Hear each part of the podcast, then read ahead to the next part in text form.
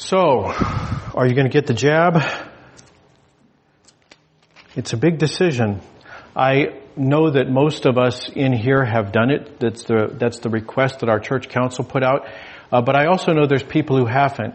Um, the CDC website says about one person in six in the town of Anchorage, the municipality of Anchorage, has not um, taken the COVID jab, and about uh, one in five in the valley and in Kenai haven't taken the, the COVID jab.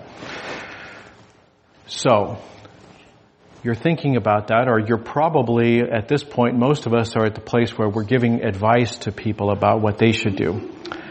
And I'm not going to be one of them. I'm not going to tell you what to do. I'm not going to tell you people online what to do. I'm not going to give you medical advice. And the reason for that is I'm not a doctor.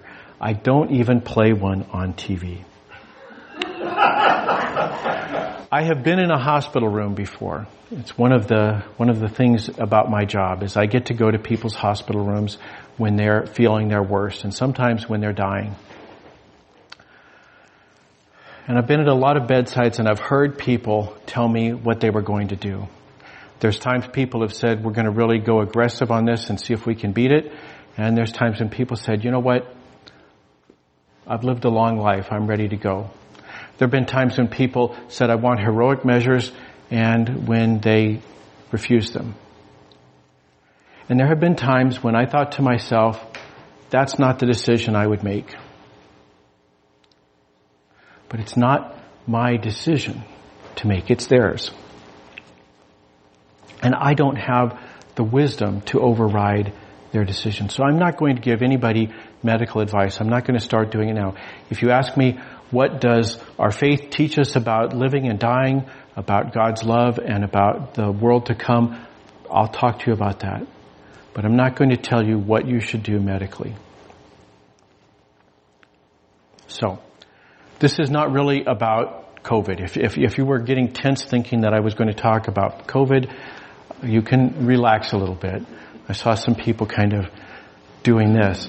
So um, you can relax a little bit because I'm not going to, but I am going to talk about decisions because we, our lives are filled with decisions. We have to make decisions all the time. The um, there, I was I was reading that researchers uh, generally have have accepted this number of about thirty five thousand decisions a day. That's how many decisions we make. Now, uh, most of them obviously are very trivial decisions. Uh, uh, should you know it's dinner time? Should I put the salt on first or the pepper? You make the decision instantly and you immediately forget about it. It's not a big decision, but there are decisions that you do make and you think about. Sometimes you think about them in advance, and sometimes you think about them in arrears. and, and you think, I wish that I had made a better decision. Um, but we make we make lots of decisions. Um, on on the subject of salt and pepper, I read that that um, uh, researchers at Duke University think that people make an average of 227 decisions a day about food alone.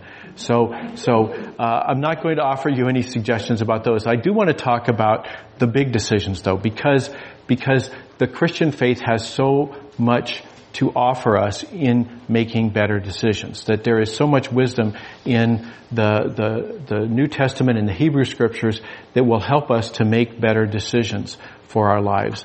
And the beauty of them, and particularly the one we're going to look at today, is that you don't even have to be a Christian to to follow this advice. So if you are a Christian, um, then then that's just a bonus. You get to be a Christian on top of getting great advice uh, from the Bible. But if you're not a Christian, let me assure you, um, this will not make you a Christian. Um, you know, there's not a requirement you have to be a Christian. Although, although if you find that that, that what we're going to see today is wise, then you may you may say to yourself, "Huh."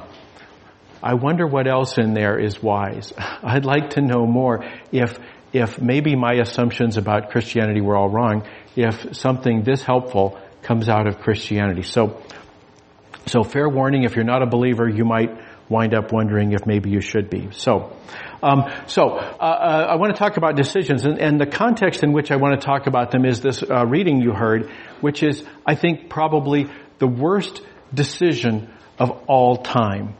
This, in the long, sad history of bad decisions, this is the worst decision of all time. So if you've got regrets, if you if you can think of bad decisions you made, maybe um, maybe you used to be married to one of your bad decisions. Um, if you can think of things like that, then you can say, well, at least I didn't make the worst decision ever.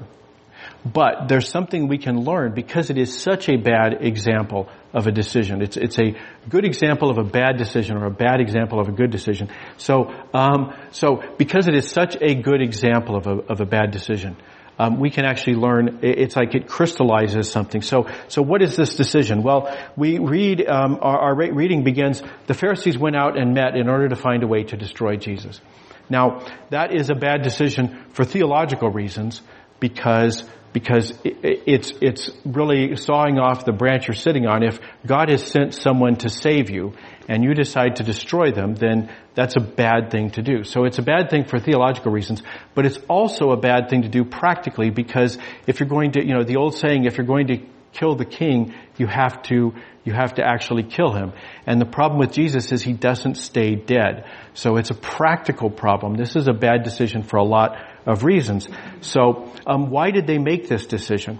Well, we have to go back to the passage we heard last week. And if you weren't here last week, you can, you can, it's online so you can listen online and catch up that way. But briefly, what we saw is that, uh, the Pharisees, the, the people in our, in our reading, um, they brought a case to Jesus. They, they said, okay, Rabbi, you're so smart, answer us this one. And they bring him this, this, um, uh, uh, a puzzle, this, uh, um, what's the word, a dilemma. They bring it to him and they, they pose this question for him. They say, does the law, law allow a person to heal on the Sabbath? So the law says you must observe the Sabbath and the law says you must be merciful. Sort this out for us. Does the law allow us to do that? And so Jesus says the law does allow a person to do what is good in the Sabbath.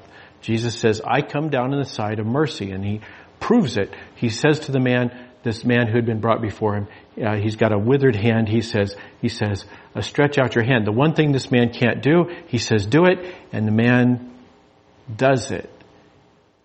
And he was, and the, the hand was made healthy just like the other one. So that's what these Pharisees saw immediately before the verse we read. The Pharisees went out and met in order to find a way to destroy Jesus. They see something and they say, I know just what to do about this. They say, let's get together, you and me and Fred over there, and you know, let's gather together and we will figure out how to destroy this Jesus guy. Now, maybe there was some decision making process before then, but it must have been bad because it yielded the bad decision making, the, the bad, the worst decision that, um, that, uh, that has ever been made, and so Matthew spares us wading through that. But it is certainly the worst decision ever. So, um, what what can we say about decision decisions? Well, they've done they've done kind of the basics. They've they've gathered the data. They they were there in the synagogue. They saw Jesus do the healing on the Sabbath. So they've gathered some data. And if we're facing a decision, we should gather data too.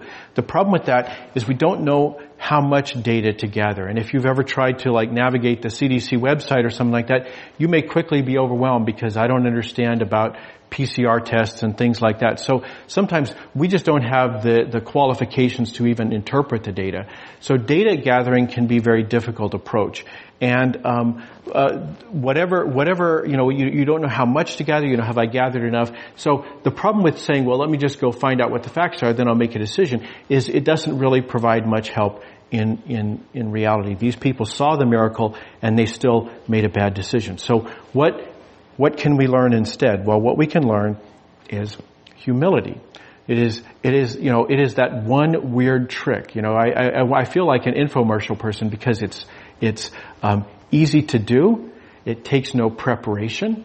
It, it uh, requires no costly equipment. In fact, it's completely free uh, it's easy enough that you can remember it. When you walk out of here today, I promise you, when you leave our seminar today, I promise you, you will know how to be humble, at least one way out of countless ways that you can be humble. You will have a simple uh, rubric, a, a methodology that you can apply that will help you make better decisions. And so, what is that? Well, it is to say, you know, in my life, I remember this one time when I was wrong what if this is another one? It's to ask the question, what if just maybe, just maybe I'm wrong? And I don't mean, you know, never making decisions, well, I might be wrong about this. I mean specifically saying, what if I'm wrong? You know, and, and here's, let, us walk through this. So, so let's imagine that we are these Pharisees. We're about to conspire together and decide how to destroy the guy who can rise from the grave. So we've got a fool's errand in front of us, but, but we're still at the early stage of this. We want, we've decided, we've decided, okay, we must destroy Jesus. Now the humble thing at this point to do is to say, what if I'm wrong? It is to flip that statement on its head. To say, okay, no, we don't need to destroy Jesus, not yet. Now we don't believe that. We think Jesus needs to be destroyed, but but we we make a conscious, uh, a mental exercise we go through of saying, but what if we don't? What if we don't need to destroy Jesus? And then the beauty of this is that instead of trying to gather all kinds of data and, you know, draw a little, you know, the, the T diagram with the pros and cons, instead of doing all that stuff, all we do is we look for any way at all, any hole in that theory. Instead of looking at the theory we actually have, the theory about destroying Jesus, we look for even one hole in this theory. We don't need to destroy Jesus yet. So we might say, well, we disagree with Jesus about the Sabbath. Okay, problem solved. We destroy him. But then, if we're Pharisees, we have to stop and think, well, wait a minute. We're Pharisees. The word Pharisee means we're separated out. We are kind of the religious elite. We have, we have looked at our big society and we say these people are wrong about everything. So, I mean, we do disagree with them about the Sabbath.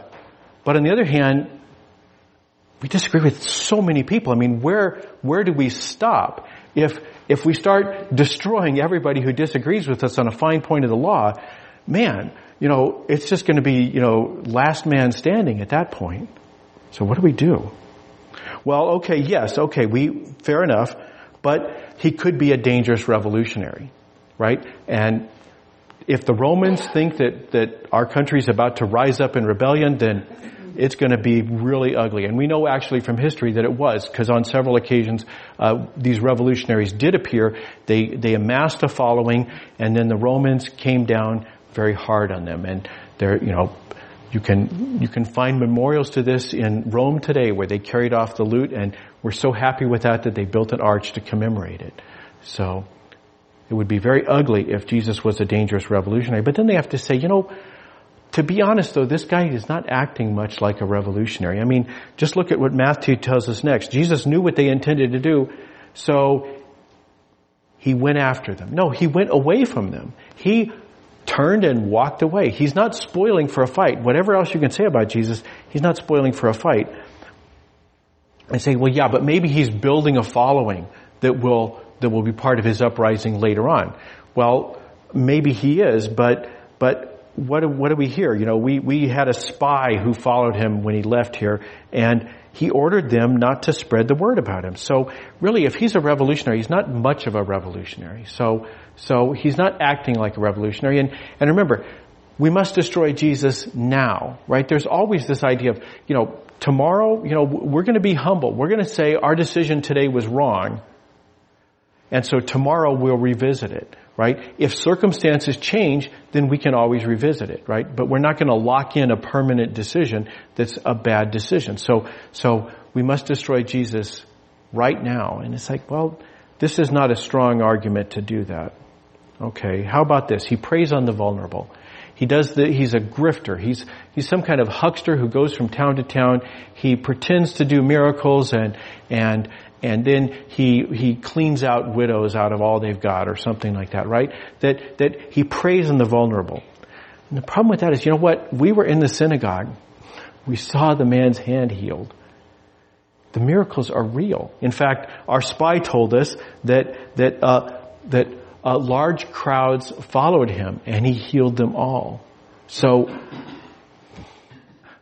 he, can you still be a huckster if, if you're actually doing the thing that, that you promised to do, that's not much of a huckster. And, and by the way, you know, it's true, he does accept support from wealthy people and he hangs out with rich tax collectors, you know, sinners and people like that. But you know what? When we think about the miracles we've heard about, you know, they're mostly people who have nothing to be fleeced out of. You know, they're, they're a poor blind beggar. They are a, a, widow with, with less than two coins. There's, there's a, a widow who's lost her son. There's, there's uh, lepers. There's people who are not in, in, even in part of our society. There's demon possessed people who live out in the caves. Uh, Jesus is not acting like a huckster. He's going after the wrong clientele if he is. And you go through this however many, however many process, you know, you need to, but the idea is you're not trying to justify the decision that you want. Instead, you're saying, what if I'm wrong? And then you're trying to find any hole in the theory that you're wrong. Even one hole. It's, it's the beauty of this system and, and since you want to be right, you're going to try really hard to find a hole in the idea that you're wrong. But if the, if the Pharisees had done this, if they had said, maybe we don't need to destroy Jesus or don't need to destroy him yet, just imagine how much better they would feel, you know, two or three years later when Jesus rises from the dead. Now, let me give you a practical example, a, an everyday life example, okay? So, I need a new car. Alright? That's, that's the thing I'm thinking. So how do I do this? Well, I assume, well, maybe I'm wrong. I don't need a new car, not yet. And then I try to find any hole in this statement. Even one. So, what's wrong with my car? It doesn't run. That could be a very good reason, but we have to ask ourselves, can it be fixed? Because if it can be fixed, then I have a different question, you know, which is should I fix the car or, or get a new one? But I mean, I don't need a new car immediately from that answer. Well, how about this? It's too expensive to operate and you know it, it gets poor gas mileage or the insurance costs are through the roof because you know Lamborghinis are that way or whatever.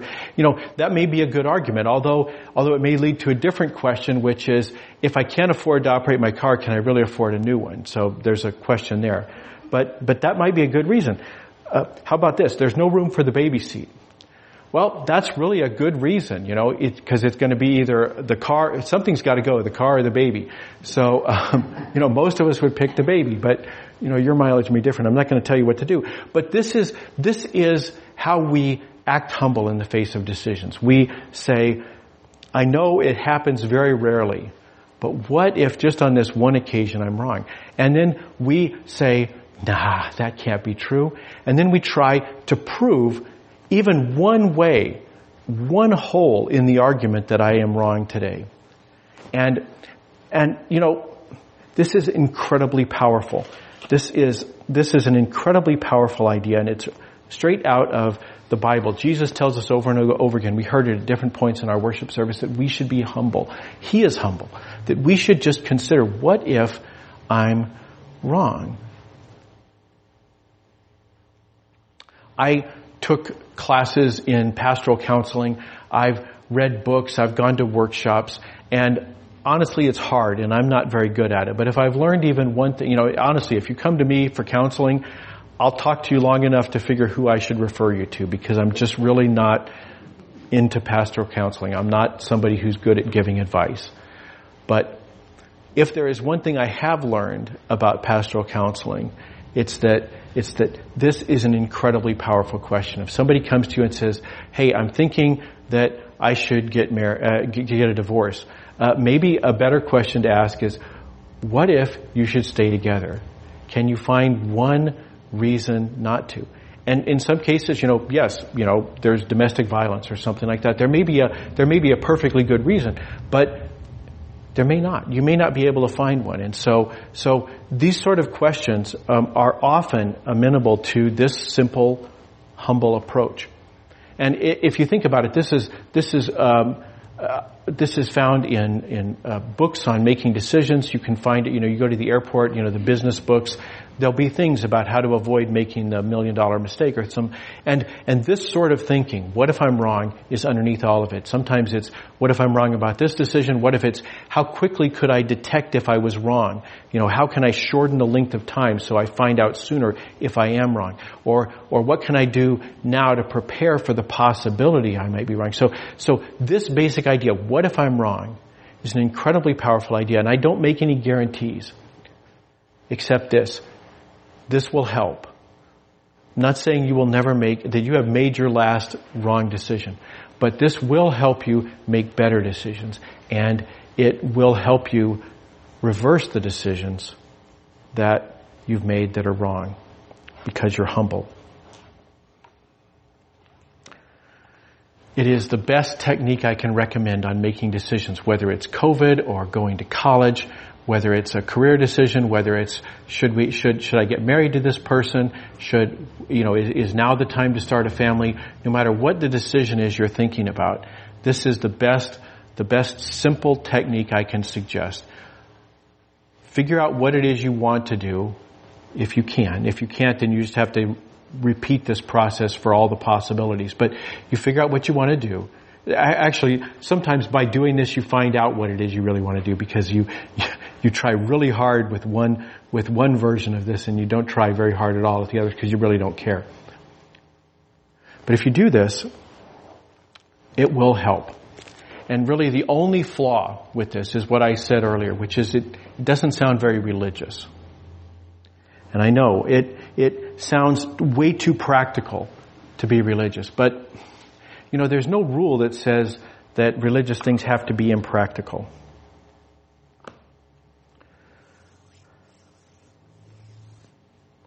My daughter died about a year ago, coming up on a year ago. And if by some miracle I had the opportunity to have even one more conversation with her, the first thing I'd tell her is how much I loved her and how much we miss her. But if I could, I would try and say, forgive me for all my mistakes, but maybe you're making one. What if you're wrong? You know, and, and I would say this to anybody who feels that life is overwhelming, anybody who feels that that they can't go on. And God knows it has been a hard 18 months for a lot of people. I would say, what if you're wrong? Is there any way you can avoid locking in a decision that you might regret later? You know, is there any help you could get that would make it easier? See, humility is practical. It's saying, you know, I don't know the future. I don't know if things will get better. Maybe they will. So why should I lock in a permanent decision right now?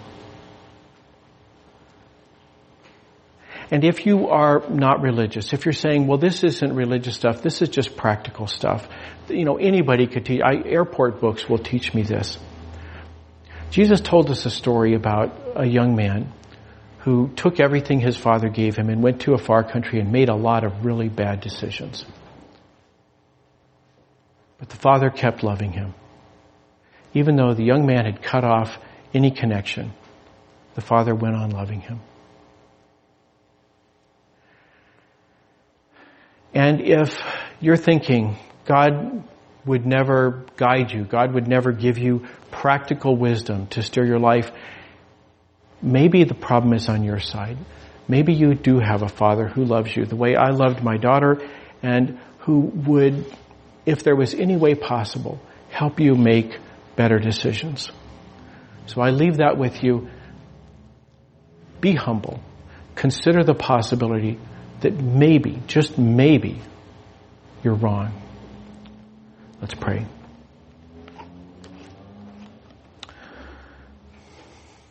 Heavenly Father, it is overwhelming to think how often you look at our mistakes and wish that we would turn to you for wisdom. How much your heart aches to see the, the troubles that we suffer. Lord, we pray first for everyone who is facing a big decision, a monumental decision, a life and death decision, Lord, that you would help them consider that they might be wrong and make a better decision because of it. Lord, help us to be people who put this wisdom into practice, who make better decisions, who shine with your light in a dark world. So people can come to us not we going to them and telling them what they should do, wagging fingers in their chest, but them coming to us and saying, you seem to have your head on your shoulders. What should I do about this situation? What is your secret, Lord? And then we can tell them there's no secret. It's just humility. Lord, make us humble people for all these reasons. We pray it through Christ our Lord. Amen.